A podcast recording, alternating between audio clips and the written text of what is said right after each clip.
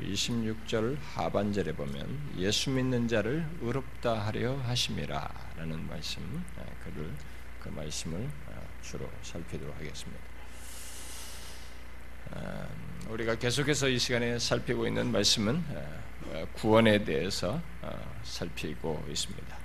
성경이 말하는 구원을 상당히 시작 초기부터 우리의 현실을 돌아보고 그 구원에 대한 왜곡된 그런 주장들을 돌아보면서 하나님께서 장세로부터 우리를 이렇게 구원을 계획하시고 이루신 하나님 아버지의 계획하신 사역에서부터 또 그리스도께서 십자가에서 이루신 것 그리고 그것을 2000년이 지난 우리에게 성령께서 어, 적용하시는 이 모든 구원의 전말을 하나씩 하나씩 아, 살피고 있습니다. 벌써 수개월이 지나서 오늘이 37번째 시간인데요.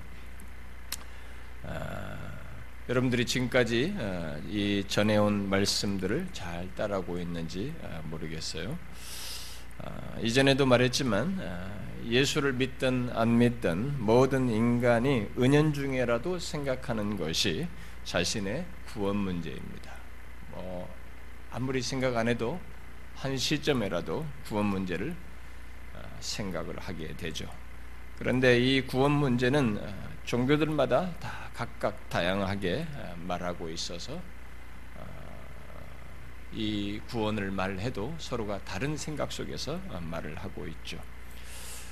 그래서 이 모든 종교들이 다 구원을 얘기하지만 그 구원은 크게 나누면 두 가지로 어, 나눌 수가 있습니다. 하나는 어, 우리 인간이 무엇을 어, 해서 구원을 얻는다는 것이고 또 다른 하나는 하나님께서 우리의 구원을 위해서 무엇을 행함으로써 우리가 구원을 얻는다는 것입니다. 전자는 기독교 외 모든 종교가 그들의 종교 본질 속에 갖고 추구하는 것이고 후자는 성경이 말하는 구원입니다. 그런데 이 분명한 구분을 기독교 안에서 스스로 무너뜨리고 다른 종교들처럼 인간이 무엇을 함으로써 구원을 이루거나 완, 완성하는 것으로 말하는 사람들이 계속 생겨났고 그런 사상은 지금까지도 계속되고 있어서 그런 범주에서 구원을 추구하는 일이 교회 안에서까지 지금도 어, 교회 안에도 있습니다. 그래서 이제는 기독교 안에서도 다른 종교들과 유사한 구원 음, 사상이 어, 증거되고 있습니다. 물론 성경을 사용해서 어, 다양한 그 다양하게 정리한 어, 주장들 속에 있는 일이지만 중요한 것은 기독교에는 우리의 구원에 우리의 무엇이 기여하지 않음에도 그 분명히 기여할 수 없음에도 불구하고 기여하는 것으로 말하는 주장들과 그룹들이 이 교회 안에 기독교 안에도 끊임없이 일어났고 지금도 계속되고 있다는 것입니다. 그렇게 모두가 관심을 갖는 이 구원 문제는 오늘날 성경을 똑같이 다 교회 안에 사람들은 다 성경을 사용하잖아요. 성경을 똑같이 사용하는 이 사람들에게까지 종잡을 수 없는 문제가 되어버렸습니다. 지난 교회 역사 속에서 이 구원 문제와 관련해서 수많은 이단들이 나왔고 또 다른 방식으로 구원을 추구해온 그 그룹들도 많이 일어나서 지금까지도 계속되고 있습니다. 우리가 뭐 구원파며 뭐 하며 이렇게 새롭게 부상하는 그 새로운 그룹들은 다 구원 문제를 끼고 뭔가에 이렇게 사람들에게 매력을 갖게 하고 이끄는 것을 보게 되죠. 그런데 이런 것들이 이제 교회 안에서까지 이렇게 자꾸 어, 우리가 혼란스러운 모습을 야기하는데 급기야는 교회 역사 속에서 구원 문제에 대해서 성경에 가장 충실하다고 하는 그룹들 그런 그룹들을 주로 개혁주의적인 개혁교회라고 개혁교회 속에서 개혁주의다, 개혁파다 이런 말을 하는데 이런 개혁교회 전통 속에 있는 교회들까지도 최근에 일어난 어떤 새로운 사상들에 의해서 어, 이 다른 지금까지 우리가 알고 있었던 것과 다른 그런 구원에 대한 주장을 하는 것을 아, 보게 됩니다. 그래서 이 지금 미국 같은데 이 저기 미국과 캐나다 쪽에 북미 지역에서는 이 북미 지역의 이 개혁파 교회죠 개혁주의 교회들 안에서는 최근에 일어난 구원에 대한 새로운 주장 중에 하나인 새 관점이라고 하는 우리가 New Perspective라고 합니다.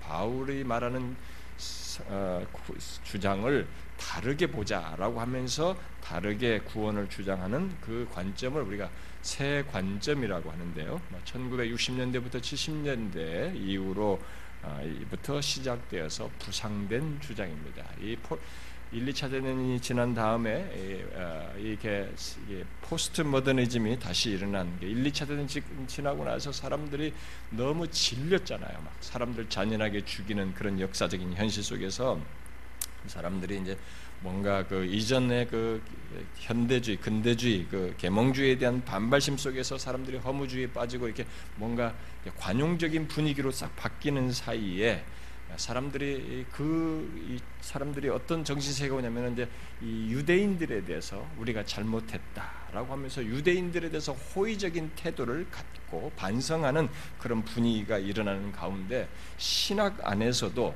유대인들을 바르게 보자라고 하면서 유대인들을 이렇게 어, 긍정적으로 보면서 유대인들에게 일어난 사상들을 이렇게 새로운 시각에서 보기 시작하는 가운데 이런 new 관점이라고 하는 새 관점이라고 하는 것이 태동되어 나왔습니다. 아, 물론 그런 것이 다른 신학들과 자유주의 신학과 이렇게 쭉 같이 붙어가지고 복합되어서 어, 나오게 되었습니다만은 중요한 것은 지금 이런 것이 미국 어, 북미 지역의 이런 개혁계 개혁 교회들 속에서 수용돼 가지고 서로 충돌하는 이런 일까지 아, 벌어지게 되었습니다. 이제 우리 한국 교회 안에도 이것이 잘 파악이 되지 않고 있지만 미, 국 외국에 가서 어, 그런 새로운 그 사상을 배워온 교수들이 지금 신학 교수단에 다 있기 때문에 어떤 사람들은 은밀하게 감추면서 그것을 드러내고 있고 아, 아주 최선의 범주 안에서 이렇게 드러내고 있기 때문에 많은 교수들에 의해서 이제 서서히 우리에게 파급될 것으로 보여집니다. 항상 새로운 사상은 먼저 교수들이 유학간 교수들이 먼저 받아오고 그 다음에 그들이 책을 소개해서 번역되고 그들이 강단에 학교에서 가르치고 영향받은 신학생들이 목사가 돼서 하는가 이렇게 한 세대를 거치면 보통 새로운 사상은 교회로 점진적으로 파급되는데 벌써 이것이 1900 60년대, 70년대부터 태동해 가지고 꽃을 피워서 90년대 특별히 많이 이제 부각되었었기 때문에 지금 우리에게 그런 것에 영향이 미쳐서 쫙 퍼져 나가고 있는데 우리는 그것을 파악할 수가 없습니다. 그래서 어쨌든 이제는 정말로 어, 개혁 교회들까지도 이런 것을 수용해서 구원에 대한 다른 주장을 함으로써 정말 서로가 각자가 옳다고 여기는 대로 구원을 말하는 어, 추구하는 현실이 있게 되었습니다. 자, 모든 사람, 모든 교회, 모든 신자들이 관심을 갖는 이 구원 문제가 이제는 가장 혼란스러운 얘기가 되어 버렸습니다. 저는 지난 한 주 동안에 오늘부터 살필 칭의 문제를 정리하기 위해서 최근에 논쟁이 되는 주장들을 다각적으로 읽으면서 제가 굉장히 혼란을 겪었습니다. 너무 강력한 설득력들도 있고 그래서 내가 지금까지 알고 있는 것이 혹시 치우친 것인가 이런 의문을 갖게 할 정도로 어, 혼란스러웠습니다. 우리들이 성경이 말하는 구원을 말할 때 빼놓고 말할 수 없는 것이 칭의 교리입니다.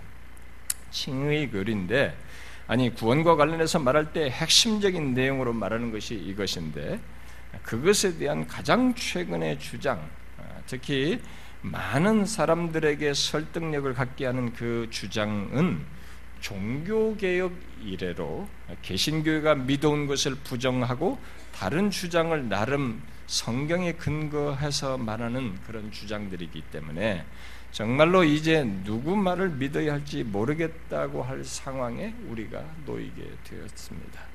물론 그 부정이 너무 파격적이고 반대가 커서 어, 통합적인 주장을 하는 이런 시도도 뭐 교수들 사이에서 하고 있습니다만 어쨌든 모두 성경을 가지고 나름 연구해서 그렇게 다른 주장을 하고 있어서 정말로 혼란스러운 현실을 우리가 맞고 있습니다.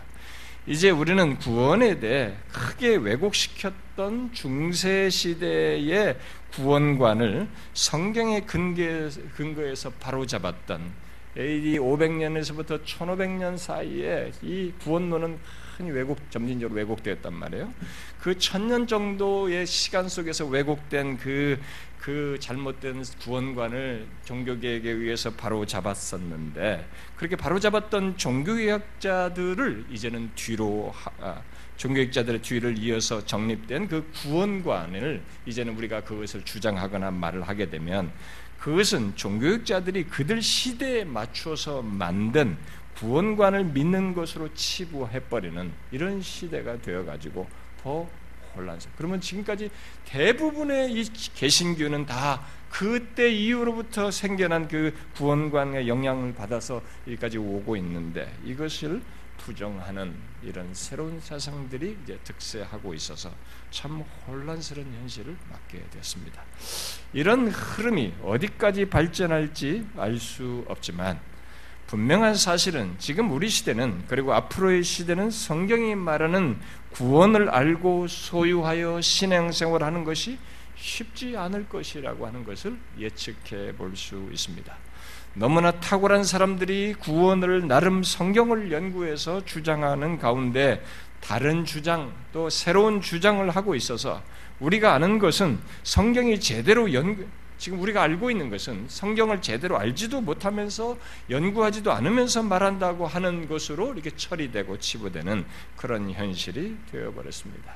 저 같은 목회자에게까지 그런 압박과 도전이 크게 밀려오고 있으니 현대 흐름 속에서 이르게 될 종착지가 어디일지 정말로 궁금합니다. 더욱이 이런 현실을 분별도 못하고 이런 가르침 저런 가르침을 받으면서 신앙생활하는 성도들이 이르게 될 종착지는 어디일지 또한 궁금합니다. 정말로 참된 믿음을 보기 어려운 종말을 향해서 우리가 나아가고 있지 않은가 하는 생각이 듭니다. 이런 상황 속에서 오직 주의 도우심을 구하며 사도들과 그 뒤를 쫓았던 믿음의 선배들의 길을 뒤따르는 아, 뒤따라서 가기를 그저 바랄 뿐이고 어, 기도할 따름입니다. 자 그런 소원을 가지고 성령이 우리의 구원을 이 자신의 계시된 말씀을 통해서 그러니까 성경이 우리의 구원을 말하면서 묘사하는 칭의 그 논쟁만은 의롭다 하심에 대한 말씀을 이제 오늘부터 어, 살펴보도록 하겠습니다. 워낙 이것이 중대하고 복음의 핵심으로 말하면서 구원을 말할 때 구원의 주요한 내용으로 말하고 있고 이것이 가장 논쟁이 되기 때문에 제가 어느 정도까지 연이어서 할 수 있을지 모릅니다만은 이제부터 이 문제를 조금씩 조금씩 너무 욕심내지 않고 조금씩 조금씩 살피도록 하겠습니다. 오늘은 서론적으로 이 내용을 다루려고 합니다. 지난 시간까지 우리가 살폈던 것이 뭐였는지 여러분 기억하시죠? 특별히 지난주 말씀이 아, 지금부터 살필 내용과 많은 연관성이 있으니까 여러분들이 그걸 기억하셔야 합니다. 우리가 지금까지 살폈던 것은 하나님께서 구원을 위해 그리스도 안에서 우리를 부르신다라고 하는 그 부르심에 대해서 효과적인 부르심에 대해서 살폈고 그리고 하나님께서 우리에게 영적인 생명을 주시는 거듭남에 대해서 살폈습니다. 그리고 우리가 구원을 위해 그리스도께 대한 믿음과 회개로 나아가는 것이 있어야 한다는 사실을 살폈습니다. 그리고 지난주는 그 내용 중에 믿음과 행함의 관계를 살폈습니다. 믿음과 행함은 서로 분리할 수 없는 것이지만 그렇다고 이 둘을 같은 선상에 놓고 보는 것은 우리가 잘못 보는 것이다. 그것이 오히려 우리의 혼란을 야기시키는 것이다. 라고 했습니다. 행함은 아, 구원받기 이전이든 이후든 우리의 구원에 뭐 분명히 구원과 관련해서 생각할 수 있는 것이고 있는 것이지만 우리의 구원에 전혀 기여하지 않는다는 것을 잊지 말아야 한다고 했습니다. 다시 말해서 우리가 행함으로 그리스도를 붙잡을 수 없고 행함으로 그리스도 안에 들어올 수 없다는 것입니다. 그리스도를 붙잡고 그리스도 안에 들어오는 것은 오직 믿음으로 들어온다는 것이죠. 자, 그러면 행함이 뭐냐라고 말할 때 성경에서 그렇게 행함을 많이 강조하는 행함은 뭐냐? 행함이 없는 믿음은 죽은 것이라고 자꾸 말하는 게 뭐냐 할 때 그 행위는 그리스도를 붙잡는 믿음의 열매로서 아, 뒤따르는 것이라고 했습니다. 아, 여러분 제가 더 상세한 내용은 뭐 굳이 이 시간 할 필요 없어. 지난주의 말씀을 여러분들이 잘 기억하셔야 됩니다. 그 말씀은 오늘부터 살필 이 칭의와도 밀접하게 관련돼 있어서 여러분들이 먼저 잘 정리해야 합니다. 자, 그러면은 여러분들은 이제 칭의에 대해서 오늘부터 살피게 될 텐데 칭의에 대해서 그동안 여러분들은 많이 들어봤을 것이다. 우리 교회 다니면은 여러분들이 성경 공부도 하고 뭣도 하고 계속 칭의라고 하는 말을 많이 들었어. 우리가 성경 로마서를 보면은 칭의에 해당하는 의롭다함을 얻다라는 이 단어를 많이 접하게 됩니다. 그래 오늘 우리가 읽은 오늘 본문도 우리의 구원과 관련해서 말하는 이 예, 표현으로서 의롭다함을 얻다라고 이렇게 말을 하고 있죠. 그런데 오늘 우리가 이제 그 중점적으로 그 강조할 내용은 26절 하반절인데요. 예수 믿는 자를 의롭다 한다 하려 하심이라라고 이렇게 말하는 것을 보게 됩니다. 그러니까 성경이 칭의 의롭다함을 얻는다는 것을 예수 믿는 자와 연결해서 말하고 있는 것을 보게 됩니다. 바로 그 사실 때문에 우리들이 믿음 다음에 칭의를 아, 살피는 것입니다.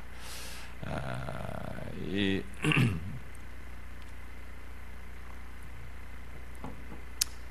아, 그 우리가 뒤에 이제 오늘 본문에서 26절에서도 그렇지만은 뒤에 이제 28절에서도 그러므로 사람이 의롭담을 얻는 것은 믿음으로 되는 줄을 우리가 인정하노라라고 말하고 있습니다. 그런 연결 속에서 우리가 로마서 3장부터 5장의 5장은 이 의롭담을 얻는 것, 곧 칭의에 대해서 많이 말하고 있습니다. 우리가 읽은 내용 중에서도 여러분 뒤에 앞에 24절도 그렇잖아요. 이 내용 안에서도 그리스도 예수 안에 있는 속량으로 말미암아 하나님의 은혜로 값없이 의롭다 하심을 얻은 자 되었느니라라고 말하고 있습니다. 성경은 예수 믿는 자는 하나님께서 의롭 의롭다고 하신다고, 응? 의롭다고 하신다라고 말을 하고 있습니다. 예수 믿는 자를 의롭다 하신다라는 이런 표현을 성경이 말하고 있습니다. 로마서 8장 33절에서는 누가 능히 하나님께서 택하신 자를 고발하리요 의롭다 하시는 이는 하나님이시니라고 말합니다. 결국 우리의 구원과 관련해서 성경은 우리는 하나님께서 우리를 하나님께서 의롭다고 하시는 것으로 말을 하고 있는 거야. 구원 얘기를 하는데 이 구원 얘기를 하면서 의롭다함을 받다, 의롭다함을 얻는다라는 표현을 성경이 말하고 있단 말입니다. 자, 그러면 이제 질문해 봅시다. 여러분은 하나님께서 자신을 의롭다고 하시는 것이 무엇인지, 곧 칭의가 무엇인지 말할 수 있습니까?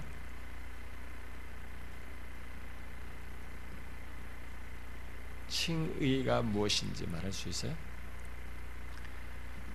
아, 사람들은 칭의가 복음의 핵심이기 때문에 구원과 관련해서 이보다 중요한 진리가 없다라고 어, 계속 역사 속에서 그런 말을 반복하면서 중요 강조했습니다. 자, 그렇다면 그 중요한 진리, 나의 구원을 말하는 칭의가 무엇이냐는 것입니다.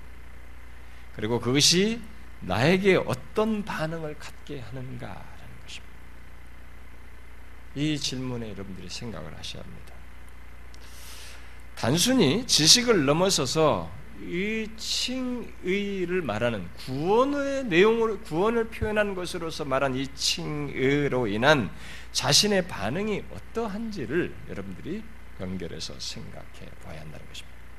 로이존스 목사는 칭의에 대한 사람의 반응으로 그가 그리스도 안에서 어떤 삶을 살고 있는지 시험해 볼 수 있다고 했습니다. 그가 이렇게 말했어요.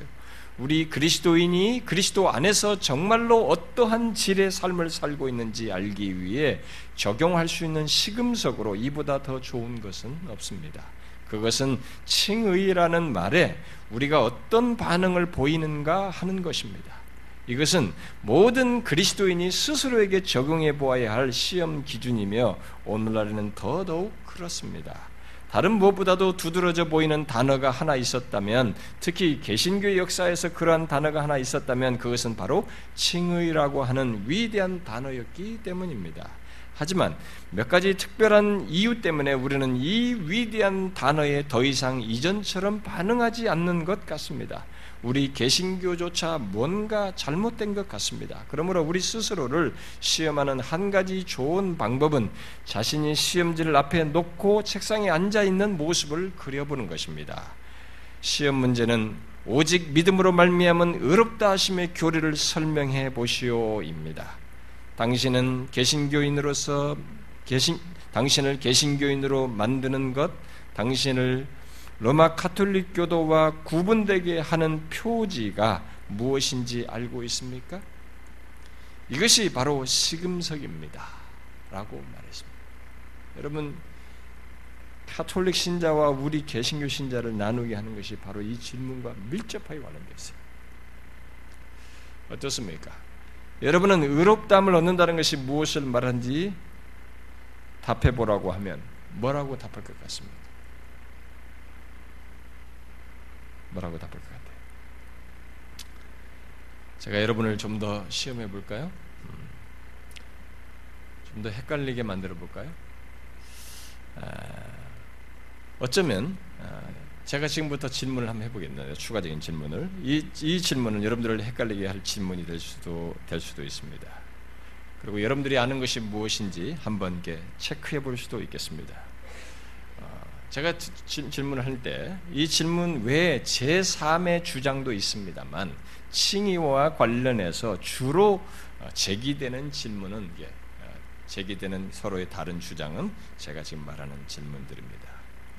그리고 다른 것이든 뭐 관련된 것이든 주로 제기되는 질문들인데요. 지금까지 역사 속에서 계속 제기되는 다른 주장들이에요. 한번 여러분들이 들어보고 어떤 것이 바른 것인지 여러분들이 아는 것인지 한번 생각해 보세요. 자, 칭의는 순간적인 것입니까? 아니면 점진적인 과정입니까?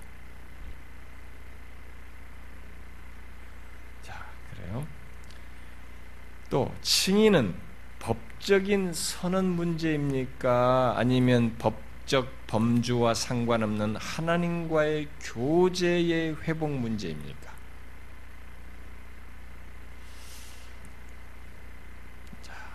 하여튼 뭐 계속 생각하면서 말을 하세요. 음. 또 이것과 연관지어서 질문하면 우리 우리들이 의롭다함을 얻는 것과 관련된 하나님의 의는 법, 이 하나님의 의는 법정적인 의미입니까? 아니면 관계에서 나오는 의무 이행 또는 관계 신실함입니까?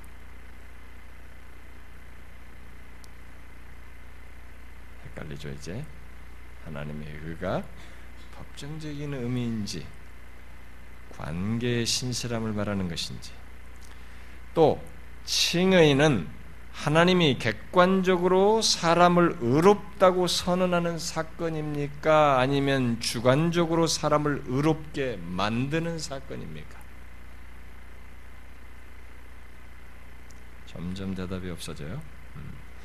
자, 만일 전자라면 하나님이 객관적으로 사람을 의롭다고 선언한 사건이라면 하나님은 사람의 아니 하나님은 그리스도의 십자가 사역을 받아들이는 믿음을 근거로 사람을 의롭다고 단순히 간주하는 것입니까? 아니면 믿음으로 말미암아 받게 된 그리스도의 의의 전가를 근거로 사람을 의롭다고 간주하는 것입니까?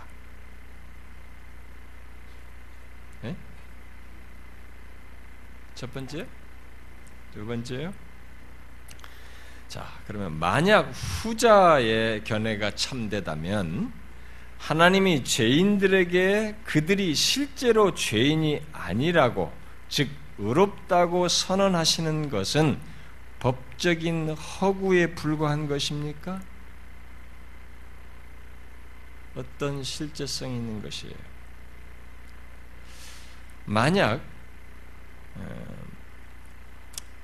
자, 뭐 이런 것은 이제 예스노로 여러분 생각해 봐도 돼요.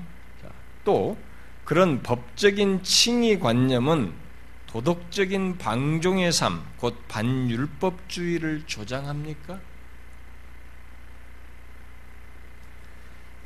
또 칭의를 정확하게 이해하는데 본질적인 어구인 하나님의 의라는 말의 의미가 하나님이 구원하는 죄인들 속에서 행하시는 방법에 대한 묘사입니까? 아니면 죄인들에게 귀속될 수 있는 하나님의 속성에 대한 묘사입니까? 이건 어렵죠. 하나님의 의가. 좋아요. 또 칭의는 개인들이 도덕적 행위나 사랑의 행실을 통해서 부여받을 수 있는 어떤 것입니까? 자, 앞에서 질문했지만 최근에 제기되는 질문과 연관지어서 더 질문해 볼게요. 칭의는 언약을 지키는 자의 삶의 과정에 계속되는 일련의 행위입니까? 또 칭의는 이 땅에서 예수 믿을 때 갖는 것에 초점이 있습니까? 아니면 하나님이 미래, 즉 최후 심판에서 자기 백성에게 하시는 것에 초점이 있습니까? 칭의가 예수 믿는 현재 여기에 초점이 있어요. 저기에 최후 심판에서 자기 백성에게 하시는 것에 초점이 있습니까? 곧 믿는 자의 현재 칭의는 미래적 선언에서 파생되는 것이냐라는 거예요. 뭐가 예스는지 잘 모르겠죠. 그게 그것 같죠. 여러분들 중 어떤 사람들은 대충 정리도 하고 그럴 겁니다. 자, 그 밖에도 더 많은 것을 말할 수 있습니다만, 칭의와 관련해서 지금까지 말한 이 다양한 이런 질문들은 계속 제기되고 있는 서로 다른 주장들입니다. 우리는 앞으로 그런 주장들과 관련해서 다각적으로 살피겠습니다만 이렇게 칭의에 대해서 쉽게 말하기 어려운 시대에 우리가 놓이게 되었습니다. 어떤 사람들은 나는 그런 거 보고 대해서 잘 믿어요. 잘 믿는 게 뭔데요? 당신 방식대로? 우리는 정말로 헷갈립니다. 이런 현실 속에서 우리는 복음의 핵심이요 구원의 진리 가운데 가장 중요한 내용으로 말하는 칭의를 다시 명확히 해야 할 필요를 현실적으로 시대적으로 갖게 되었습니다.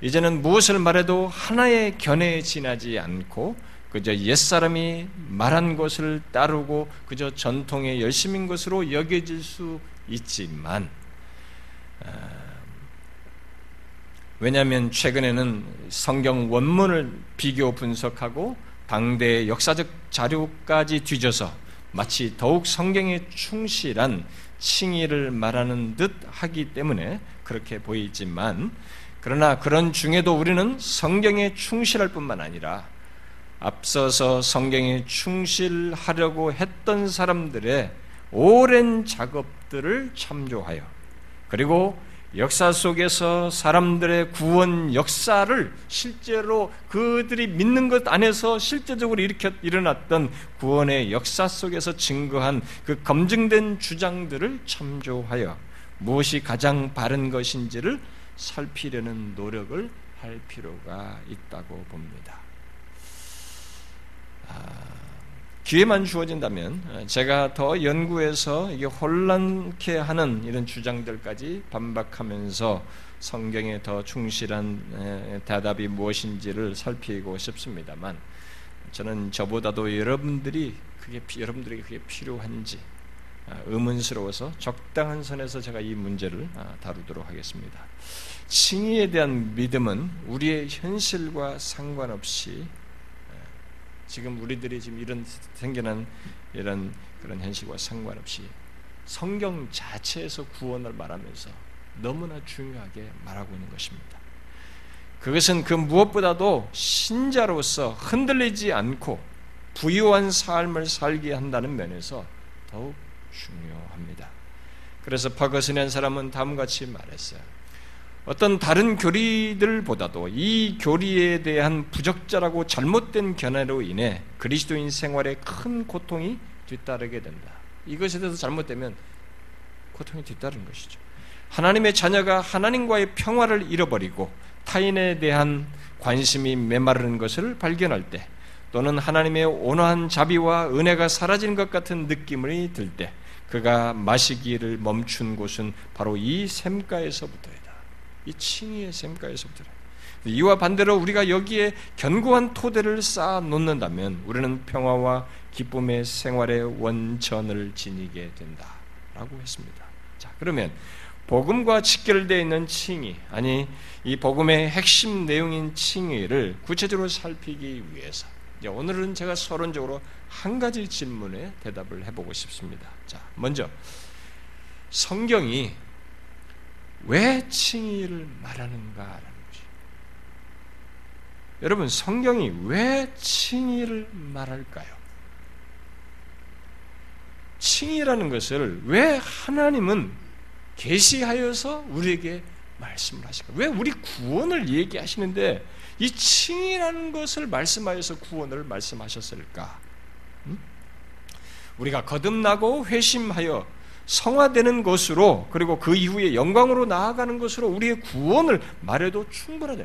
거듭나서 하나님의 생명의 역사가 있어서 그것에 대한 우리의 인격적인 반응 속에서 그리고 그 다음에 계속 성화되어 가다가 영광으로 나아간다 이렇게 해도 충분할 텐데 왜 하나님은 거기에 어떻게 보면 불필요해 보이는 어? 이거 있어나 마나할 것 같은 말이죠. 다른 것에 구원을 얘기해도 다른 것으로도 충분할 것 같은데 여기에 왜 이 칭이라는 것을 계시하여서 우리의 구원을 말씀하셨을까 하는 것입니다. 왜 말했을까? 왜 구원을 말하면서 칭의를 말했을까요?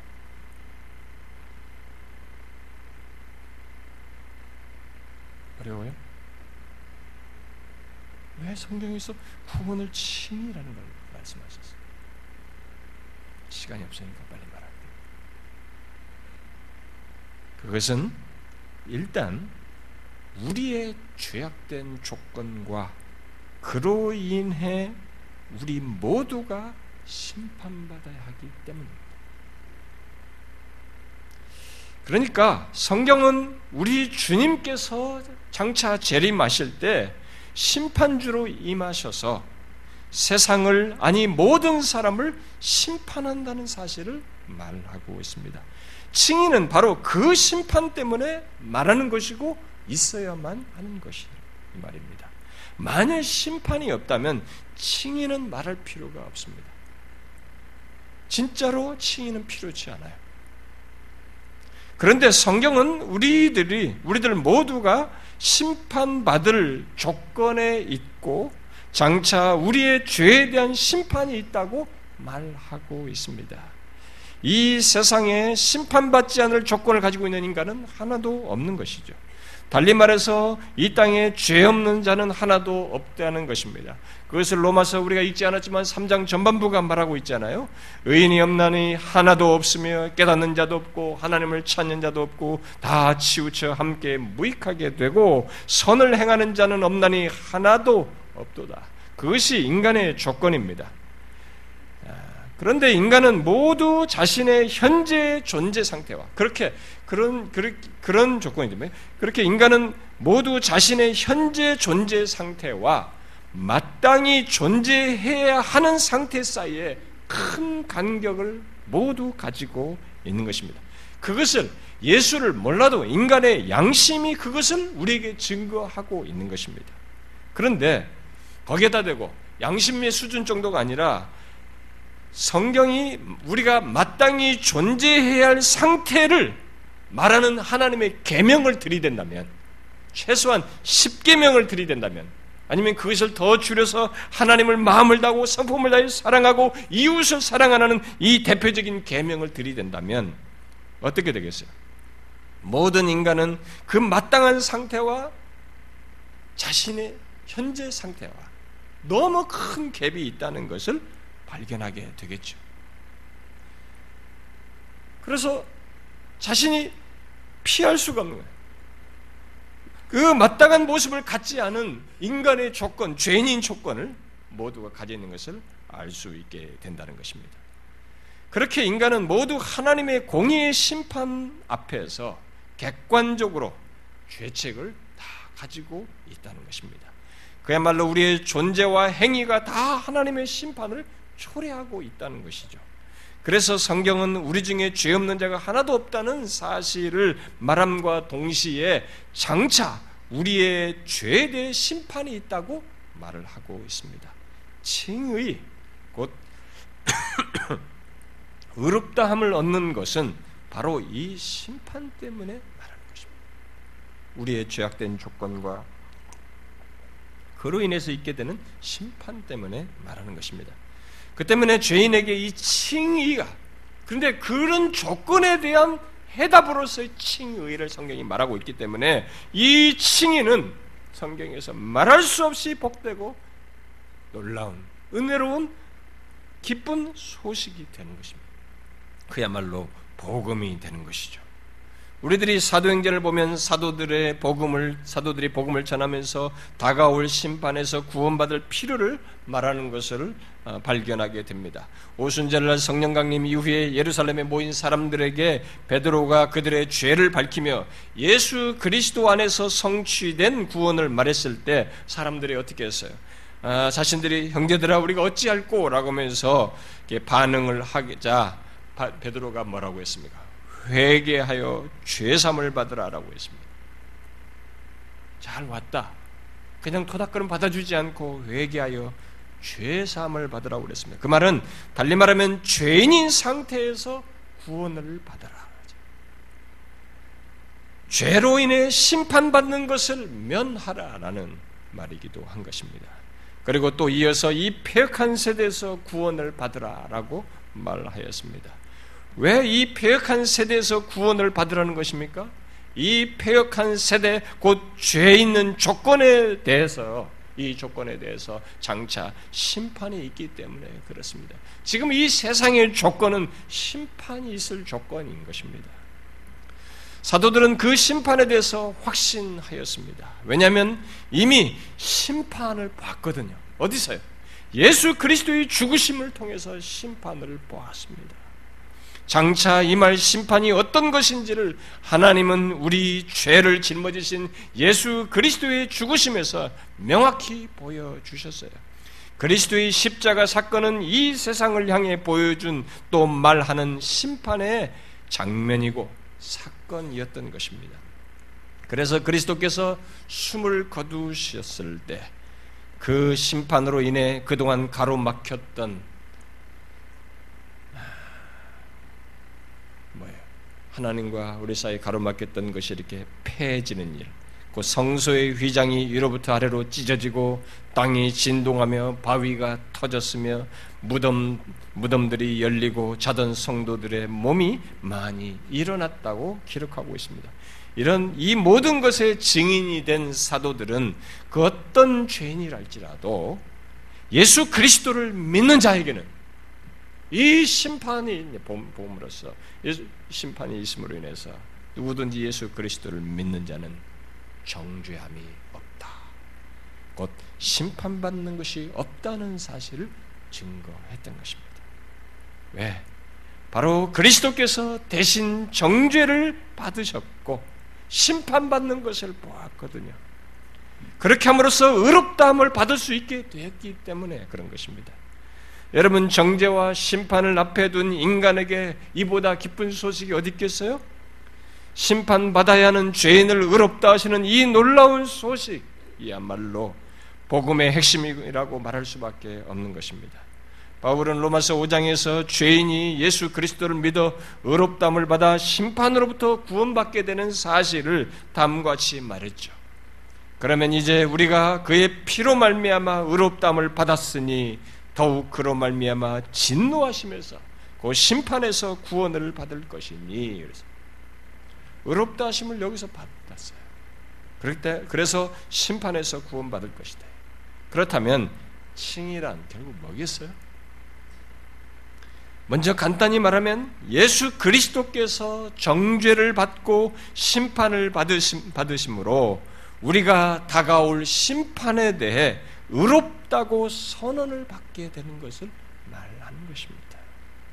장차 있을 심판이지만 지금 이 땅에서 의롭다함을 받아 그 심판에서 구원받는 자가 되었다는 것입니다. 여기서 중요한 것은 바울이 로마서에서 의롭담을 말하면서 의롭다고 여기는 것을 많이 말하는 것에서 보다시피 장차 있을 심판과 관련해서 지금 이 땅에서 의롭다고 여기는 것을 바로 선언, 선포를 말한다는 것입니다. 의롭게 되는 과정에서 그것을 말하고 여러분들이 이제 이 의롭다는 것과 관련해서 음, 제가 앞에서 제기한 아, 질문 속에서도 나왔지만 이 칭의를 과정으로 봄으로써 다른 주장을 하는 일은 로마 카톨릭도 해왔고 지금도 개신교 안에서도 그 일을 하는데 이것은 성경을 크게 오해하는 것입니다. 어떤 설명을 갖다 붙이든 간에 이건 크게 오해하는 것이요. 네, 앞으로 제가 설명하겠습니다. 그리고 거기에 어떤 새 옷을 입고 더 설득력 있게 주장을 한다 할지라도 심지어 그, 그런 모습으로 새 관점이 등장해서 주장을 하지만 성경적으로 아무리 갖다 붙여도 그것은 새로운 주장에 지나지 않아요. 네, 여러분들은 그걸 분별하기 어려울 거예요. 제가 그것을 이제 비교하면서 앞으로 이 얘기를 하겠습니다. 칭의는 심판대에 섰을 때 의인이라고 의인이라고 불리는 것이지 이 땅에서 의롭다함을 받았다고 해서 그 순간 그 사람을 의롭게 변화시키는 것이 아닙니다. 예수 그리스도 때문에 의인이라고 부르는 것이요, 칭하는 것이에요. 곧 장차 심판대에서 있을 그 칭의를 지금 예수 그리스도를 믿는 나에게 말하는 것으로서 사실상 확정된 약속으로 말을 하는 것입니다. 그러므로 우리가 의롭다함을 얻을 때 우리는 의인으로 만들어지는 것이 아니라 의인이라고 선언, 선포되는 것입니다. 심판이 장차 있을 심판이 과정이 아니라 선언이듯이 칭의 또한 선언인 것입니다. 그런데 이 사실을 카톨릭이 부정하였고 최근에는 개신교 안에 이 세관점론자들도 부정하고 있습니다. 상세한 내용들은 앞으로 다루겠지만 우리는 먼저 칭의가 심판과 관련해서 있다는 것을 기억하고 그래서 그것이 과정이 아니라 선포되는 것임을 명확히 해야 합니다. 물론 과정으로 말하는 사람들은 선포는 실제성이 없는 허구라. 뭐 선포해놓고 뭐 어쩌라고. 네, 그것은 허구다라고 말을 하면서 선포에 속아서 삶이 엉망이 되는 삶이 없는 이런 사람들을 이유를 말을 하면서 어, 칭의의 도덕성을 내포하려는 그런 카톨릭과 19세기의 자유주의자들을 뒤따라서 어떤 주장을 펼칩니다만은 그럴듯한 주장을 하지만 그것은 괴변이에요. 오늘날 칭의를 칭의와 관련해서 혼란스러운 주장에 대, 주장들에 대해서 그래서 우리가 먼저 이것부터 밝혀야 됩니다. 먼저 명확히 해야 할 것은 그럴듯하게 성경을 아무리 조합하고 어, 성경 원문과 원문의 단어들을 말해도 그 단어들을 달리 뭐 여러 가지 의미를 해석해도 성경 자체 다른 모든 전체적인 것에서 칭의에 이 의롭다함을 얻는다는 이 성경의 이 표현에 도덕성을 내포하려는 의지를 반영한 하나의 해석에 지나지 않는다는 것을 우리가 알아 야 됩니다. 그것을 칭의를 자꾸 과정으로 생각하는 때는 거기에 자꾸 도덕성을 가미시키는 거예요. 그건 이미 카톨릭과 옛날에 19세기 자유자들이 했던 것입니다. 그것을 지금 다시 답습하고 연결해서 하고 있는 것입니다. 그들은 칭의가 본질상 심판 때문에 말하는 것으로서 심판이 선언이듯이 칭의도 선언이라는 사실을 생각지 않거나 무시해서 말을 하는 것입니다. 여러분들은 제가 왜 선언이라는 것을 이렇게 자꾸 강조하는가라고 의문을 가질지 모르지만 역사가 미안하지만 이것으로 지금까지도 이 칭의에 대한 주장이 크게 나뉘기 때문에 그렇습니다. 그리고 우리 신앙생활이 달라져요. 달라집니다. 가톨릭이나 개신교 안에 많은 사람들이 심지어 오늘날의 새 관점까지 이것을 부정하고 최소한 축소시키고 다른 것으로 강조해서 이 칭의의 본질을 흐리고 왜곡하고 있는 것입니다. 하나님께서 어, 우리를 의롭다고 선언하신다고 해서 삶이 무시될 것이라고 말하는 것은 그래서 칭의의 삶에 대한 우려를 담아서 칭의와 성화를 뒤섞고 칭의 자체의 율법을 행하는 것, 그 삶을 내포해서 말하는 것은 성경이 칭의를 통해서 말하고자 하는 것을 넘어서는 것이고 그로 인해서 그리스도의 구속의 은혜를 희석시키는 것이에요. 그러므로 여러분 앞으로 상세히 하나씩 살피겠지만 먼저 서론적으로 이 한 가지를 분명하게 먼저 우리가 이렇게 아, 기억해야 됩니다. 우리의 구원과 관련해서 성경이 우리가 의롭담을 얻었다고 말하는 것은 바로 우리의 심판 때문에 말하는 것이요. 그 심판이 선언하는 것이기에 칭이 또한 똑같이 이 땅에서 선언으로 하는 것이에요. 그것의 가치를 지금 말을 하는 것입니다. 여기에 자꾸 뭔가를 덧붙이는 것이 지금 위험한 요소를 야기시키고 있는 것입니다. 제가 지금까지 말한 것을 정리해 주는 어떤 사람의 말을 인용해 드리고 싶습니다. 아, 존 머레이라는 사람이 말한 거예요. 하나님과 바른 관계가 될 수 있는가? 어떻게 어떻게 인간이 하나님과 바른 관계가 될 수 있는가? 어떻게 인간이 거룩한 하나님을 기쁘시게 할 수 있는가? 하지만 우리가 처한 상황을 보면 훨씬 더 심각한 질문을 던질 수밖에 없는데 그것은 인간이 어떻게 하나님과 바른 관계를 가질 수 있는지가 아니라 죄인이 죄인이 어떻게 하나님과 바른 관계를 가질 수 있는가 하는 것이다. 죄는 항상 하나님을 거스른다. 이것이 바로 죄의 본질이다. 하나님을 대적하는 자는 하나님과 의로운 관계가 될 수 없다. 우리가 하나님을 대적하는 한 하나님도 우리를 대적하신다. 하나님이 우리를 대적하기 때문에 우리가 하나님을 대적하는 것은 아니다. 하나님은 자기를 거스르고 대적하는 것에 개의치 않거나 무관심하실 수 없다. 완전하신 하나님은 죄에 대하여 의로운 진노를 발하셔야 한다. 이것이 바로 하나님의 진노다. 하나님의 진노가 불의로 진리를 막는 사람들의 모든 경건하지 않음과 불의에 대하여 하늘로부터 나타나나니 이것이 바로 우리가 처한 상황이자 하나님과의 관계다. 이런 우리가 어떻게 하나님과 바른 관계가 될 수 있단 말인가?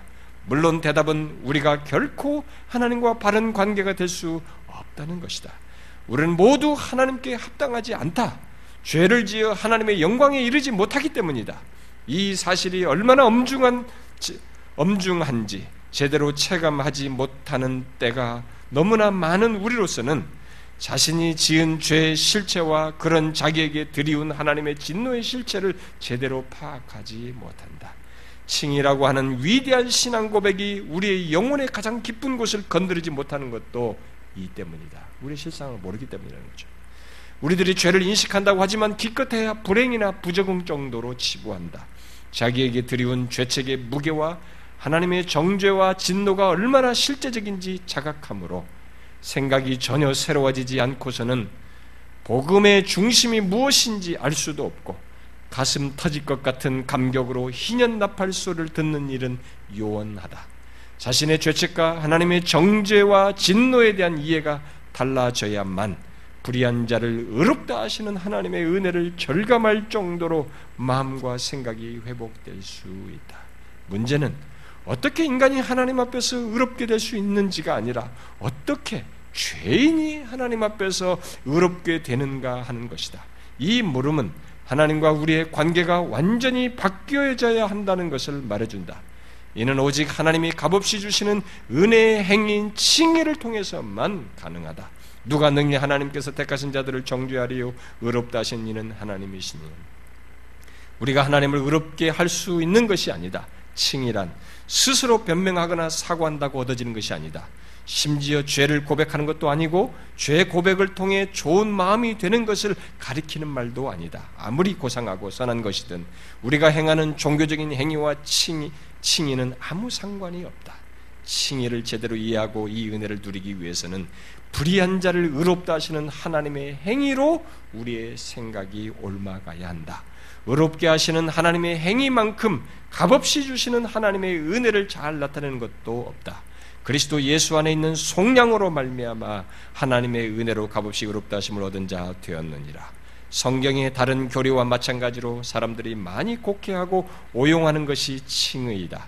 사람들이 칭의를 오용하는 많은 이유 가운데 하나는 그 뜻을 제대로 알지 못하기 때문이다.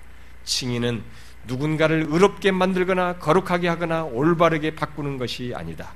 하나님께서 사람들에게 그리스도의 구속을 적용함으로 그들을 거룩하고 바르게 하시는 것은 틀림없는 사실이다. 하나님께서는 자기 백성들을 자기 형상을 따라 새롭게 하신다. 거듭나게 하심으로 이 일을 시작하시고 성화의 역사를 통해 이어가시고 영화롭게 하심으로 완성하신다. 그러나 이렇게 새롭게 하시고 거룩하게 하시는 하나님의 은혜가 칭의는 아니다. 사람의 영혼의 은혜가 주입되는 것을 칭의로 여긴다든지 실제로 사람을 거룩하게 하고 새롭게 하는 성화를 칭의로 혼돈하는 것은 로마 카톨릭의 주된 오류 가운데 하나다.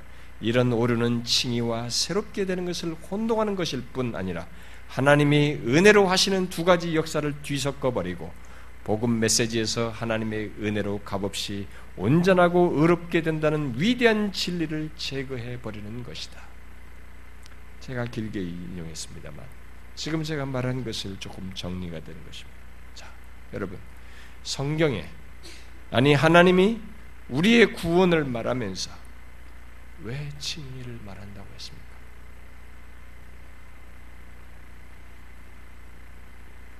여러분 이건지 아시겠어요? 여기에 다른 것을 섞으면 안 되는 것입니다. 성경이 그것을 말하는 것은 심판됩니다. 장차 있을 심판됨입니다. 우리는 모두 죄인입니다. 그래서 장차 심판받아야 합니다. 사람들이 칭의에 대해서 절절하지 이해하지 못하고 이것의 은혜로움을 알지 못하는 것은 자신들이 심판받아야 하는 조건에 있는 이것을 절절하게 알지 못하기 때문에 그래요. 존 머레이가 말한 것이 바로 그것입니다. 오늘날 교회 하는 사람들이 구원을 얘기하면서도 구원에 감격이 없는 것이 뭐냐? 무슨 체험을 해도 뜨겁다고 그것으로 좋아하는데 그게 아니에요. 생생하게 전인격이 정말로 생생하게 성경이 말한 그 하나님의 행하심으로 인해서 말할 수 없이 억지할 수 없는 이 확신과 감격과 영혼의 평안을 갖는 것이 어디서부터 온 것입니까? 심판받아야 하는 내가 죄인이라. 그런 조건에서 하나님께서 예수 그리스도를 믿는 자를 의롭다고 하신다. 의롭다고 선언하신다는 것입니다. 이 땅에서부터 그 일을 하신다는 것입니다. 장차 있을 심판대에서 의인으로 설 자들을 지금 이 땅에서 선언하신다는 것입니다. 그렇다고 칭의를 그저 허구로 말할 수 없는 것은 우리를 의롭다 하시는 것이 그리스도 안에 있는 속량으로 말미암아 하신 것이요 그리스도와의 연합 속에서 그의 의를 이 땅에서부터 갖게 하시기 때문입니다. 여러분은 예수 그리스도를 믿음으로 의롭다함을 받은 자입니까? 예수 그리스도를 믿는 자는 모두 그 사람입니다. 그런데 여러분들이 이것의 가치와 이것의 놀라운 사실을 알고 이것이 주는 삶의 질이 있느냐는 거예요. 어떻습니까? 자기가 어떤 조건에 있는지 심판받아야 하는 조건을 알지 못하기 때문에 이 칭의도 제대로 이해 못하고 이것으로 인한 은혜와 감격도 알지 못하는 그런 일이 있지는 않습니까? 누구든지 예수 그리스도를 믿는 자는 의롭다함을 받은 자입니다. 그렇다면 그는 자신이 의롭다함을 얻은 것이 얼마나 경이로운 것인지 심판받아야 하는 그 조건이 있는 내가 의롭다함을 얻은 것이 얼마나 경이로운 것인지 알아야 합니다. 그것을 알고 신앙생활은 자신의 구원이 바로 그런 것이라는 것을 알고 이 땅에서 신앙과 삶을 살아야 하는 것입니다. 심판받아야 할 죄인인 자신이 의인으로 선언되어 전혀 다른 운명을 갖게 되었다는 것을 알아야 하는 것입니다. 여러분은 이 사실을 알고 있습니까? 이 놀라운 축복, 이 놀라운 은혜, 이 놀라운 운명을 알고 있느냐는 거예요. 그러면 우리는 여기서 덧붙여야 할 질문이 있어요. 그것은 어렵게 되었다는 것이 여러분의 삶에 어떤 결과를 가져오는가라는 것이. 어떤 결과를 가져옵니까? 그리스도와의 인격적인 연합 속에서 삶의 열매를 맺고 있습니까? 그리스도 안에서의 하나님과의 화해, 그리고 그로 인한 기쁨과 평안, 더 나아가서 그를 닮고자 하는 마음과 삶이 있느냐는 거예요. 의롭다함을 받은 자는 그것이 있는 거예요. 이런 잘, 이것이 없는 잘못된 구원을 가지고 자기 중심적인 신앙생활을 하기 때문에 그들을 빌미 삼아서 지금까지 로마 캐톨릭을 위해서 다른 사람들이 이 칭의에 뭔가를 덧붙인 것입니다. 이것을 해석을 달리해서 다른 주장을 펼치는 것입니다. 선언이 아니라고 선언인 것을 무시하는 것입니다. 단어 자체가 말하는 것을 달리 해석을 하는 것입니다. 여러분 의롭다함을 얻은 것이 그것으로 끝나겠어요? 이런 놀라운 구원의 사실이 그냥 끝나겠습니까? 이미 우리는 그리스도와 연합 속에서 의를 얻는 것을 얘기했습니다. 그렇기 때문에 그리스도와의 연합된 관계 속에서 자연스럽게 포도나무 비에서 말한 것처럼 그리스도와 연합된 자는 열매를 맺는 것입니다. 그의 의를 소유한 자는 의의 열매를 맺는 것이에요. 그런데 그, 그것은 결과이고, 일단, 의롭담을 얻은 것이 얼마나 경이로운 것인지, 예수 믿는 자는 알고, 그로 인한 삶에 다른 지혜를 가져야 하는 것입니다. 어떻습니까, 여러분? 예수 믿는 자는 의롭다함을 얻은 자예요. 여러분들은 이것의 가치를 알고 있습니까? 제대로 알고 있습니까? 이런 하나님의 행동의 어마어마함을 알고 있느냐는 거예요. 모르거든. 여러분들이 성경을 읽으십시오.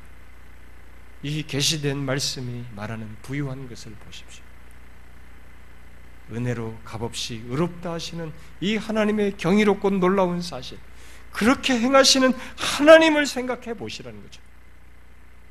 구원이 바로 그런 은혜의 행동인 것을 보라는 것이죠.